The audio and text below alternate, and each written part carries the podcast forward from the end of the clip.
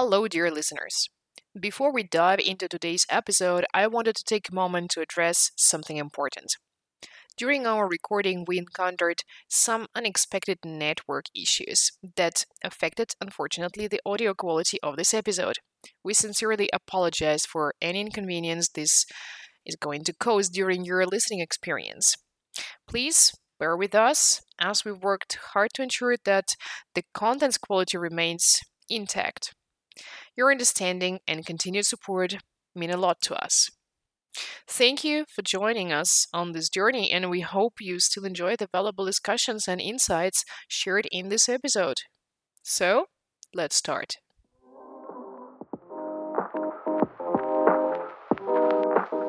Hello everyone. This is the Inside AI podcast, a show for researchers in life sciences that aims to answer real-life questions about microscopy, image analysis, and assistive AI practices. I am Benjamin, a life sciences professional and the lead content creator at KML Vision. I bring several years of experience in biomedical sciences and biotechnology with a specialization in histology and image analysis. My co-host is Elisa, and together we will guide you through the world of AI in life sciences. Hi everyone. I'm a content writer at KML Vision and a future doctor. With my experiences in scientific assistance, lecturing, and academic coaching, I'm beyond excited to join this conversation and ask all the burning questions on your behalf. In this series, we will engage in thought-provoking conversations with scientists and researchers, giving you insights into their experiences. Let's kickstart this episode and unlock the secrets that lie within.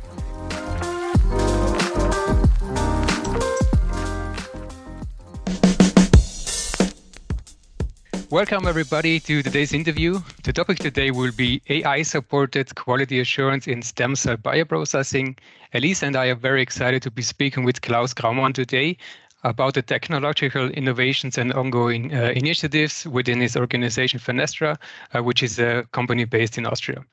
Hello Klaus, hope you're doing well. It's a pleasure for us to have you here, and thank you for taking the time. I would like to ask you if you could introduce yourself very briefly and tell us a bit about you. Yeah, hello everyone. Thank you for having me. It's a great pleasure to be on this podcast.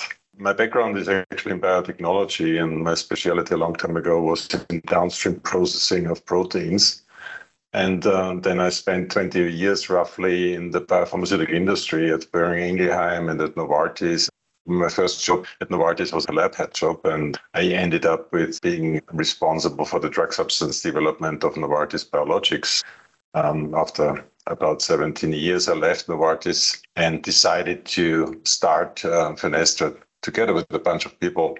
And I'm now the CEO of Phoenestra. And of course, we are in a startup, I'm doing everything basically that's needed, right? So I'm, of course, also looking into project management, business development, and sometimes I'm even in the lab. Yeah. So that means you have a quite in-depth industry background. But what motivates you, or what drives you to launch your own business or to lead your own company? What really motivated me to leave my quite lucrative job at Novartis in Big Pharma was really the desire that was actually already starting a long time ago to run my own business, to start something as an entrepreneur, to build a successful business on my own with a team, of course. And specifically, I think stem cell biology really got me about more than 15 years ago, actually, when Professor Yamanaka invented iPSC technology. So this was really a defining point in time when I got interested into this area. And yeah, I was happy then that the opportunity found me then in the end. Since it's a startup, can you provide an overview of Phoenestra's mission and elaborate a bit more about the field it is operating in? Phoenestra was designed with the idea to address topics which are related to manufacturability, scalability, and also product definition of stem cell-derived products, which are very complex biologics. And it's not only the cells, also products derived from stem cells that are basically in our scope. That is the gap you try to fill with this technology and your products?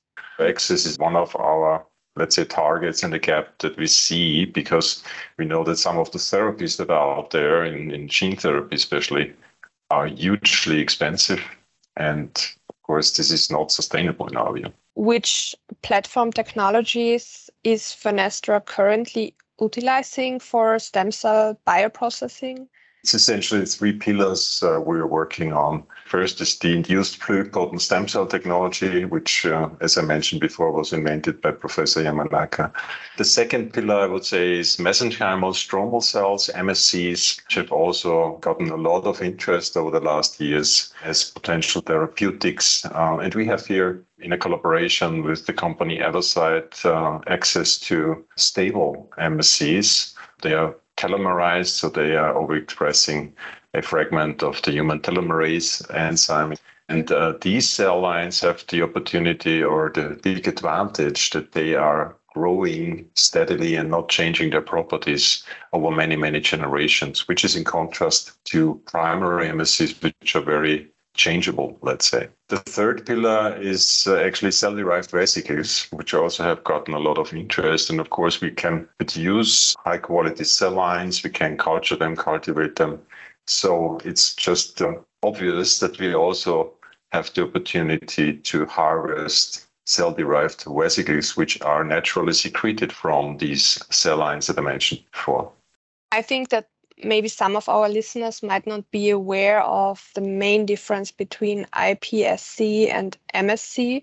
So iPSCs are induced pluripotent stem cells generated from adult cells, right? Could be from any body cell. We are harvesting cells from urine. Usually people also take skin cells, fibroblasts from skin, or cells from the blood. And with certain tools, we can put these cells in a state that resembles the embryonic state of stem cells. The MSCs, or mesenchymal stromal cells, on the other hand, they are specialized cells and can be found also in many tissues or even in all tissues of the human body. And they have a special function there. And they can be isolated and can also be differentiated, but only in a certain cell types, like adipose tissue, chondrogenic tissue, or bone. That means that iPSCs don't have any limitation in terms of differentiation. You can differentiate them into each and every cell type or tissue, right? That's correct. So they are really replacing, from our perspective, the embryonic stem cells, which have ethical issues, of course, which was also hindering the field, I think, more than 20 years ago. They, of course, have some genetic question marks, so you have to really take care that the genetic integrity is shown of these cells, that also the cultivation, for example, does not lead to some genetic aberrations, which might then also be deleterious for the process or even for the product. Mm-hmm. You also mentioned something very interesting. You received the samples, so basically the somatic cells from human urine samples, right? That's correct, yeah. And what are the next steps then? So far as I can remember, somehow you need to introduce those stem cell-associated genes into those cells, right? So that you can transform them into iPSCs. What technologies do you use there? So we expand only a subset of the cells that you can find in urine. And then we introduce certain genes into these cells. We do this in a virus-free manner. There are different ways of doing it. We use episomal vectors, which are transfected, and this works very well in our hands and has also the advantage that we don't have to handle viruses in our laboratories. And these episomal vectors also, after a few generations, are also removed then from the iPSCs. So at the time point when we bank the iPSCs, usually these genes are not really there anymore. You cannot find them anymore. The transformation process, we covered it already for the iPSCs. Is it for the MSCs like the same approach or comparable? Like you introduce genes or transcription factors into the cells then? Yeah, it's actually the a fragment of the human telomerase gene. How it is exactly done, actually, I don't know. And it's really also, I think, the know-how of Evercyte to generate here stable cell lines, as this is certainly something that is not really available from a lot of companies worldwide. So Evercyte is here really one of the very few companies in the world who can do that successfully And we have, as I said, a small library of cell lines available from them, from actually derived from different tissues and tested also for biological activity and so on. So these cell lines are fully tested, fully documented, and can also be used for GMP manufacturing, which is, of course, our midterm goal, to not only perform lab studies, not only to perform process development for laboratory processes, but really to transfer this into GMP and produce clinical study material out of these cell lines. So MSCs, as you mentioned, are much more limited in their use.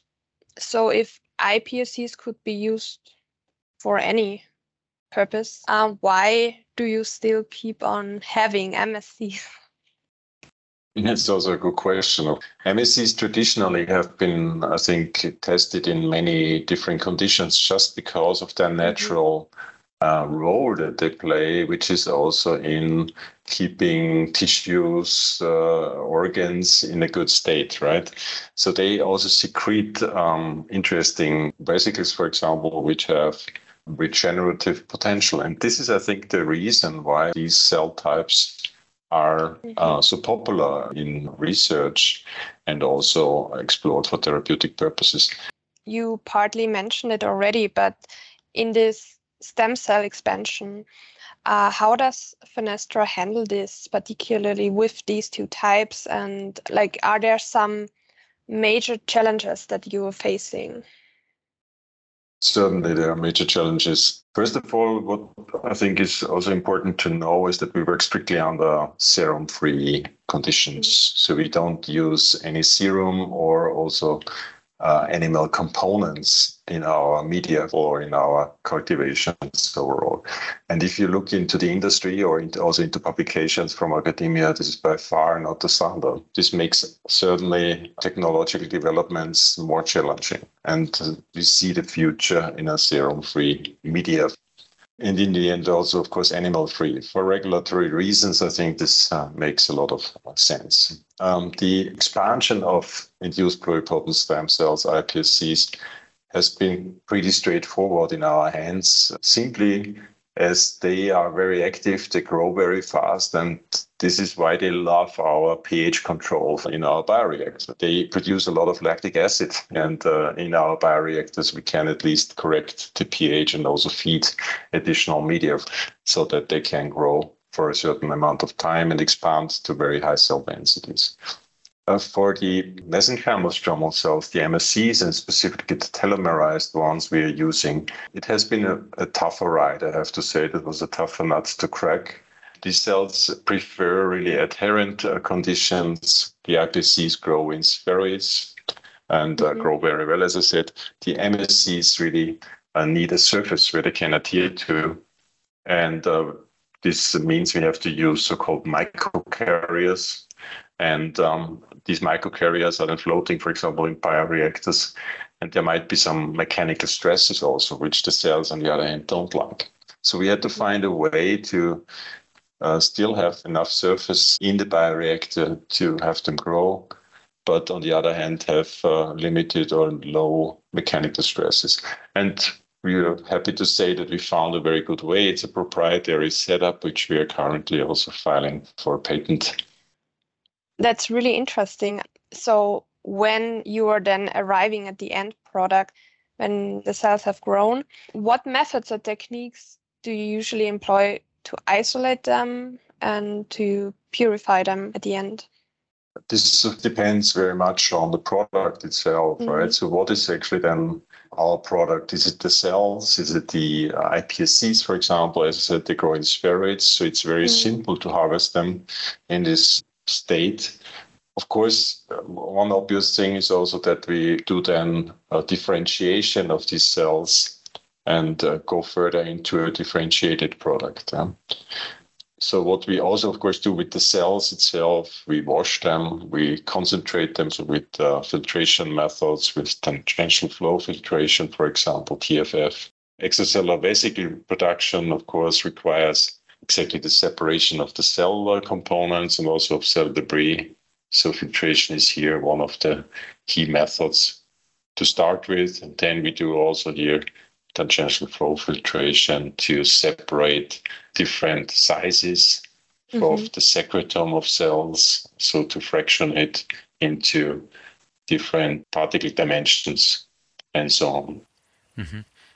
I also want to shed a bit more light on that culturing process. You mentioned a lot of buzzwords like serum-free, xenon-free, and purification.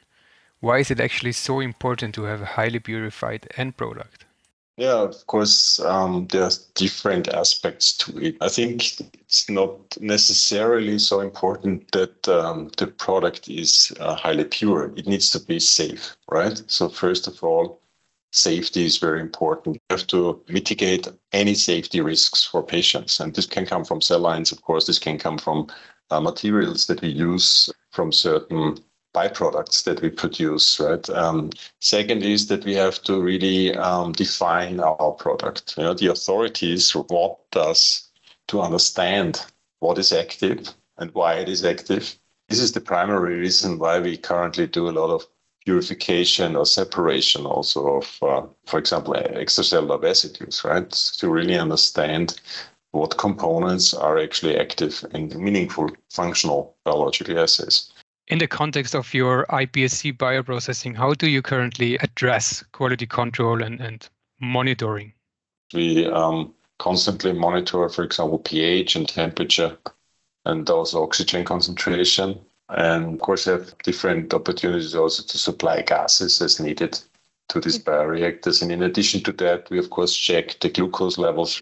And we also measure key metabolites, usually at line. And of course, microscopy is a very important piece of the analytical puzzle. So we check very regularly on the morphology, on the purity of the cells, how well are they doing? So the homogeneity of the cells, are there dead cells? The viability, of course, is a very important dimension.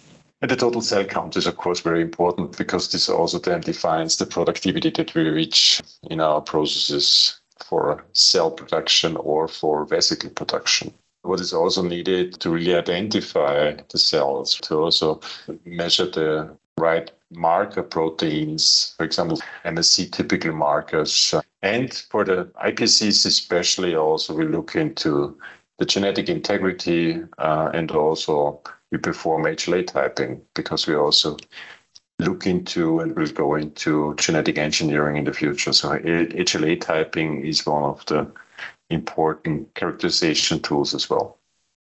I'm very interested in cell counting and characterization of cells, and you also want to bring AI into your processes, right? So implementing an image analysis platform to support your quality control and to optimize it. How do you envision that? How can image analysis platform like IKOSA aid in your quality control? Yeah, this is, of course, something we explore together with KML Vision already for quite a while. And I think what is obvious, we have cells, we have cell aggregates like spheroids, we have cells on surfaces. So we have a lot of, let's say, need for checking, for following our cells, how are they doing, how the viability is, and what the cell growth is, for example. Overall. So I think there's ample opportunities for image and AI-led image analysis, right? What specifically I think will drive also the implementation of the tools KML Vision is developing, in my view, is also differentiation of cells, right? We are now going more and more into the direction to differentiate iPSCs into different cell types. And this in a bioreactor process. And this means, of course, we have to follow here also the cell state and follow how cells differentiate, how they actually change from iPS cells to progenitor cells and maybe to the cell type that we're actually aiming for. And in what quantities also. So what is the residual of non-transformed cells and so on. So there will be specifications that we need to set. There will be also the question about reproducibility of these processes. And I think image analysis is here really one of the important complementary tools that we will need to do this and also to demonstrate, for example, to regulatory bodies that we can do this actually, that we can control this process, that we can reproduce what we do, that we also can fulfill certain specifications. I think that's a very important aspect. You wanted to say something, Elisa? I'm curious about using a platform like IKOSA. Would you see it as a tool that comes in handy during production quality control, or when you start using it more later stage, like product efficiency? I would say even earlier than we did just mentioned. I think it makes a lot of sense to already start developing such a tool in parallel to developing a product, right? Or to developing a process to generate, to manufacture actually a product. And of course, I think looking into manufacturing then even more, I think such tools are very important. We have done process modeling already 15 years in the biopharmaceutical industry or longer. We are using the golden batch principle to try to better understand and also maybe to control our processes better. I think something similar will come, of course, also to the cell and gene world, or is already being implemented. Also, I think process modeling has arrived already in cell and gene as well. And I think image analysis is obvious to be a very important tool here, especially for differentiation purposes, right? When we really have to look at different cell types with different shapes and so on, different features that can also be followed microscopically. I think that's obvious that these tools here can really play a pivotal role. And also, I think there's always like this balance you try to keep, because you mentioned costs and risks or safety measures. But on the other hand, you need productivity, like a good workflow. So do you see a tool like IKOSA aiding with that, or even shifting it to more productivity and less costs, less risks? Yeah, of course. I think the expectation for IKOSA also to be able to detect early when processes, for example, deviate, and when an intervention might rescue actually a batch, right? And this is, of course, also true for the products which we aim for. And so it's obvious if you can rescue batches because we early detect deviations which we can fix, then this is, of course, a very important tool also to keep our cost low. On the other hand, as I said, fast analysis and better understanding of what is going on, and maybe also faster development can also be an argument, right? So to get more out of one experiment, right? Just because you use additional tools, and we know the human eye doesn't see everything, right? And also analytical methods are only testing what they are designed for. And so I think it's very important for us to have orthogonal methods in characterization of our products. And I think image analysis is an important element of orthogonal methods. I mean, you can basically train the software for each and every pattern, right? So whatever you're interested in, you're going to annotate the images, train your application with it, and you can analyze it. So there is a great chance to also gain insights into, or to gain data which you don't know yet, right? Exactly. I think this is the expectation, that here 1 + 1 will be 3 and not 2. But of course, there we need the expertise of the KML Vision team.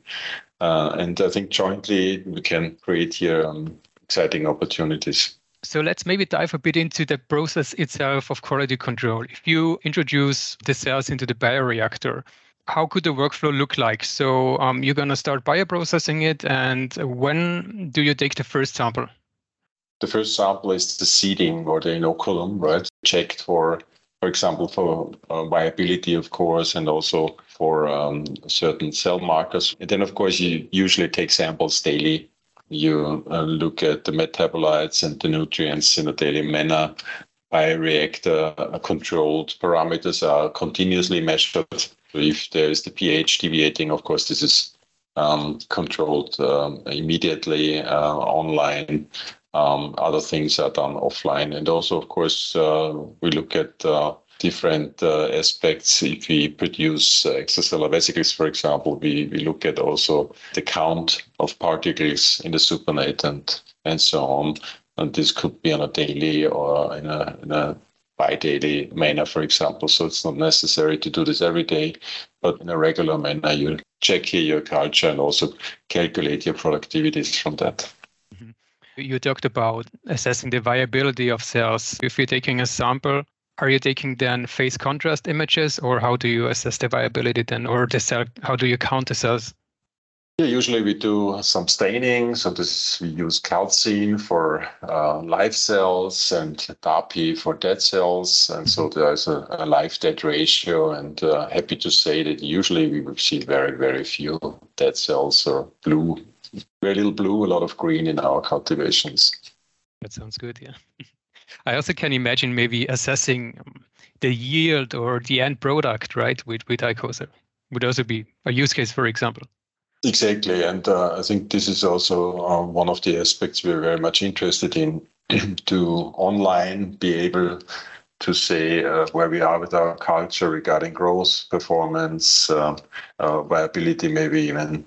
And of course, this needs maybe some additional engineering tools or opportunities. But yeah, I think this is also something we are very open for. And we also know other partners who might be interested in developing jointly some new opportunities for looking at cultivations. Mm-hmm.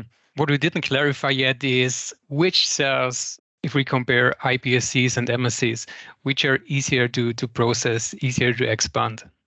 Certainly the iPSCs, as they really grow very well in our hands. They grow also as spheroids, as I said before, so they don't need a surface, right? So they self-organize in small aggregates, which then expand over time. And these small aggregates, actually, they are hollow in the inside, so they don't even have nutrient limitations, at least in the size or in the diameters that we are going up to. Yeah? And they can be expanded within a few days to many millions per milliliter, which is, of course, an excellent basis then for performing other processing steps, for example, differentiation. On the other hand, the MSCs, as I said, they are very delicate. Our team calls them divas sometimes because they don't like mechanical stresses and they lack surfaces. So this is a little more of a challenge to develop here a platform, but we are really happy to say that we have now a proprietary setup, which is very productive for cell expansion and also for particle production or vesicle production, and which we are also filing for a patent currently. How long does it actually take you, let's say, from the start of inoculation to the time where you want to yield it or until you reach the end volume of cell? So for the iPSCs, it's just 4 to 5 days. Then we have really expanded the cell mass and they slow down their growth. We could have probably expanded this a little bit by different feeding strategies, but so far there was no need for that. For MSCs, we are looking into an expansion which goes over 7 to 10 days. And then usually we have reached the maximum on our support and go into perfusion mode. That sounds quite quick to me, actually. Yeah. Really quick. The goal in the end is to have a clinical translation, basically, a clinical use. Mm-hmm. Because you said that the MSCs are the divas, the more delicate ones. Would you still consider them then, for obvious reasons, to be more like lagging behind in achieving like a future clinical translation or use? Not necessarily. I think the big question is, of course, as I said before, where is the activity, right? And how can a therapeutic modality be defined and produced? And to be honest, regarding the MSCs, I'm a big believer in the vesicles. Mm-hmm. So not so much the cells themselves as a product, which could also be, of course, but I think we have seen a lot of clinical studies based on MSCs with very limited success. I think what now comes more and more is that the extracellular vesicles or products defined out of extracellular vesicle fractions can have very similar effects as the cells could have and are maybe easier to manufacture and also to apply. This, of course, needs to be proven. There was a recent press release, I think, from a US company who have tested extracellular vesicle fractions out of their proprietary process, which was tested in a phase 2 study for acute respiratory distress syndrome, and they could show a dramatic decrease in mortality in the treatment arm of the study. And this, of course, shows the potential of these vesicles, especially in an acute condition, to affect immune reactions or the immune system of the patients in a positive way. I think also a big argument for this vesicle is that there is no cells involved, so there are no concerns like teratogenicity really a topic anymore. Although I have to say that MSCs and also the telomerized MSCs are regarded as fully safe and not cancerogenic or any other safety issues, to be honest. So this is, anyway, not a big problem or a big discussion, but still can make life easier. Mm-hmm. So you are already now shifting the focus towards the vesicles, or are you still giving the MSC, the cells, a chance? We give them a chance, of course. We are ready to produce MSCs for any interested partner or customer. But our own efforts go very much into first differentiating of iPSCs, and the other efforts are going into the vesicular type of products to test them further also in different disease models and create meaningful data, which can then also be a starting point for going further into development of therapeutics. It's really interesting. And are there any efforts, or do you plan to also work together with similar companies that are following the same goal, to just collect more data, to basically have a cumulative register of data? Of course, that's very, very important and a very good question. I think similar is KML Vision and Phoenestra work together. We have a network of partners which help us to master this complexity that we're working on, right? So it's, I think a small company like Phoenestra couldn't do this alone. And so we work with several other partners who have excellent opportunities or capabilities available to do this and to make steps forward to collect data on these very complex products. You mentioned regenerative medicine. Are there any other therapeutic areas that you consider equally important, or that you're targeting? Regenerative medicine is actually a very broad term, right? So we are looking really into indications or conditions where we believe that anti-inflammatory properties or antifibrotic properties, which is really found a lot in our vesicles and can make an impact, a positive impact. So where we can say, okay, these inflammatory properties and maybe also boosted with engineering can make a difference. What we are focusing on to also be able to give a proof of concept on a preclinical level. And I think here we really have to focus and then also take this data and go out and look for partners who can help us take this further, because clearly I come from the biopharmaceutical industry, so I know what it takes to develop therapeutics, right? From a competency standpoint, so all the different capabilities that you have to combine and the cost that run up. So and the different phases. This is, of course, the different phases. So it's a major undertaking. And we're just at the very, very beginning of that journey. Yeah, I think this is a very important aspect, especially for startups and small companies as we are. We need to join forces to complement each other.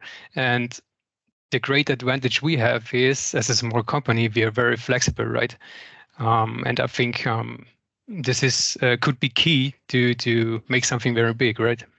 Absolutely. And, what I always feel is also that some people think, oh, why should you be successful, right? Why are not others doing this already if it's really promising? Yeah? But as you said, we are the innovators in the industry.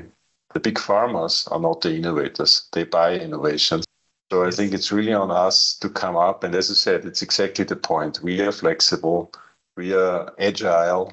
We can really create synergies by joining forces. So fully agreed with your statement. And I think this is really why I believe also that we are fully on the right track, because 1+1 always in that setting gives 3, and this is hardly achieved in the biopharma industry. I mean, I was there for a long time, and it's a great place to learn, and I think we brought a lot of products to the market, but innovation really usually comes from the outside. Exactly, yes. And what would you say are the most exciting developments and breakthroughs on the horizon in stem cell and extracellular vesicle research space? From my perspective, and this might be really, I'm biased here, right? So I think looking at the iPSCs and the great potential of induced pluripotent stem cells, which is still not really harvested, right? Why is it not harvested? I believe we need, of course, iPSCs that are engineered so that they can be applied directly or in the form of differentiated cells to patients without immunosuppression. So you asked about the next exciting thing. I think it will be universal cell line or universal iPSC library, better to say, because it will not be one cell line, but a certain number of cell lines, which can really make cell therapy successful without immunosuppression. The second one, I think, is really in the vesicle field. The extracellular vesicles are also nanovesicles, which are actually created out of cells by processing, by engineering, where you also maybe package a few things.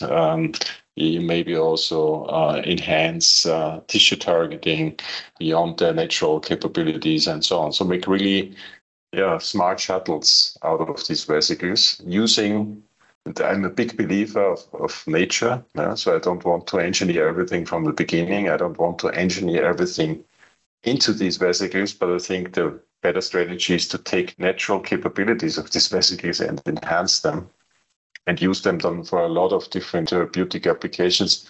And it could also be that they somewhere replace the viral gene therapy. So non-viral gene therapy would be my vision here as well. So let's see if this works out. Yeah, certainly an interesting field. So as we wrap up, is there any additional information or any insights you would like to share with us about Phoenestra's work, goals, or broader landscape of stem cell processing?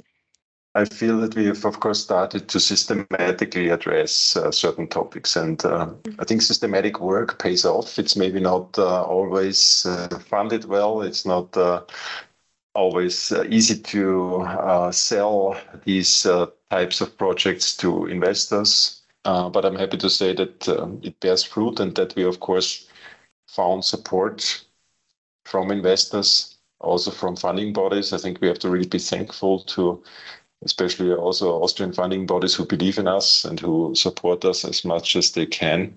And of course, I think what is the most important thing is a great team. And I'm happy to say that we have a really talented, motivated, and focused and inspired team, which carry all this work forward, not only inside, but also together with others. So there's a lot of interface management as well. I think this is really what makes me extremely happy and also confident that we will be successful on this journey. And of course, great collaborations with a great network of partners, which is never boring and always fun, almost always fun. Yeah, we are actually very happy to name us as one of your collaborating partners. Likewise. We're definitely going to keep an eye on it and very looking forward to see the progress in future and how everything works out. Yeah, I'm also very excited to what the future holds. And thank you very much for your time. Thank you very much for doing all these efforts. It was fun talking to you, and I wish you all the best, and we will keep in touch. It was my pleasure. Thank you to have you here.